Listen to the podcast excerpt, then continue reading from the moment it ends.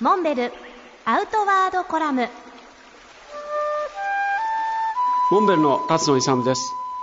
モンベルでは毎年チャレンジアワードを選考して授与してきました。昨年は残念ながら該当者はいませんでしたが今年に関しては一つのプロジェクトにチャレンジ対象を授与させていただくことになりました。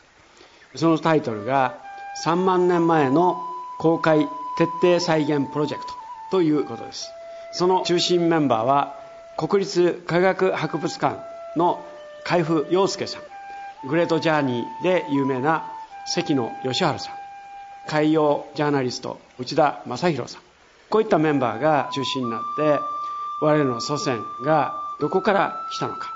そしてどういう方法で来たのか。ということを検証するという壮大な実験を計画しています。最終的には来年7月台湾から与那国島までを公開する。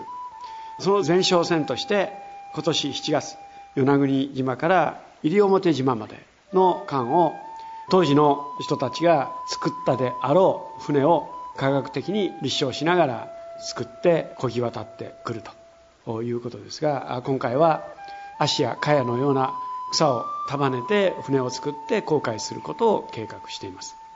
この壮大な計画に対してモンベルはチャレンジアワードを授与することに決定しました。この授与式が5月26日国立科学博物館で開催されました。当日は彼らの基調講演や取材される候補ジャーナリストの皆さん方が出席されて大いに盛り上がりました。